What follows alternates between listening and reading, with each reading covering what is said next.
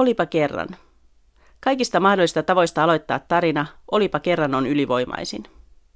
Kaksi tuttua sanaa, viisi tavua, yksitoista kirjainta ja portti satujen ikiaikaiseen äärettömään valtakuntaan on aukaistu.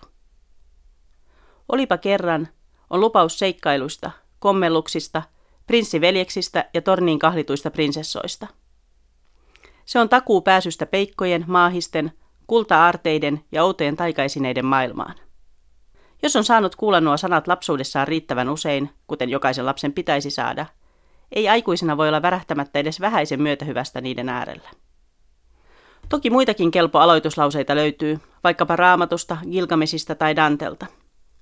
Alussa Jumala loi taivaan ja maan.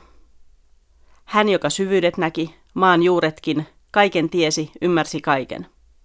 Ja elomme vaelluksen keskitiessä, mä harhailin synkkää metsämaata, polulta oikealta poikenneena. Tai sitten nämä vähän tuoreemmat klassikot. On yleisesti tunnustettu totuus, että naimaton mies, jolla on huomattava omaisuus, on välttämättä vaimon tarpeessa. Sekä vuosia myöhemmin, seisessään teloitusryhmän edessä, Eversti Aureliano Buendia muisti kaukaisen illan, jolloin hänen isänsä vei hänet tutustumaan jäähän. Nykykirjailijoista Chimamanda Ngozi Adichie on suosikkejani aloituslauseen taiturina. Novellinsa jäljennös Adichie aloittaa näin. Nkem tuijottaa olohuoneen takanreunusta koristavan veniniläisen naamion vinoja mulkosilmiä, samalla kun kuuntelee kuvausta aviomiehensä rakastajattaresta. Jane Austinin ja Gabriel Garcia Marquezin tavoin hänkin siis osaa kiskaista lukijan suoraan tarinaan, sen tapahtumiin ja tyyliin samalla kertaa. Elokuvan alkulauseen muodostavat sen ensimmäiset kuvat, äänet ja musiikki. Myös niiden tulisi onnistua herättämään katsojan halu uppoutua elokuvan maailmaan.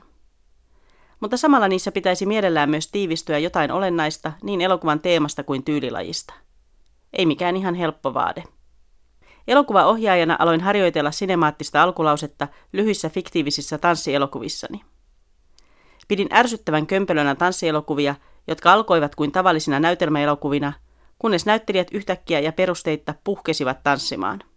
Halusin tehdä sopimuksen elokuvan tyylistä katsojan kanssa heti ensimmäisestä kuvasta alkaen. Löytää yhdessä kuvaajan kanssa ratkaisu, jossa elokuvan absurdius ja yllättävyys olisivat välittömästi läsnä. Siitä lähtien jokaisen ohjaamani elokuvan kohdalla, pituudesta ja lajityypistä riippumatta, kerrontakielelle uskollisen alun etsiminen on ollut minulle yksi suurimmista ohjauksellisista haasteista. Elokuva-alan kaanonlistauksissa parhaiksi aloitusjaksoiksi kautta aikojen nostetaan yleensä ainakin Francis Ford Coppolan ilmestyskirja Nyt, Orson Wellesin Citizen Kane ja Steven Spielbergin Tappajahai. Stanley Kubrick tuntuu olevan aloitusten mestari – hänen elokuvistaan niin Kellopeli Appessiini, 2001 avaruusseikkailu kuin Hohto pääsevät aloitusjaksoillaan lähes jokaiseen parhaat elokuva-alut luetteloon. Nämä ovat kaikki kiistatta vaikuttavia elokuvan aloituksia, vaikkakaan ne eivät itselleni kohoa tunnetasolla koskettavimmiksi. Millaisen elokuvan alun nostaisin itse parhaimpien joukkoon?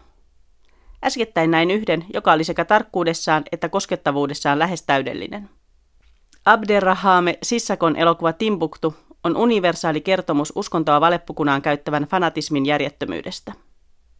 Elokuvan alkutekstijaksossa ääri-islamistit ammuskelevat avopakettiauton lavalta sattumanvaraisesti ja huvikseen aavikon eläimiä ja lopulta perinteisiä malilaisia taideesineitä.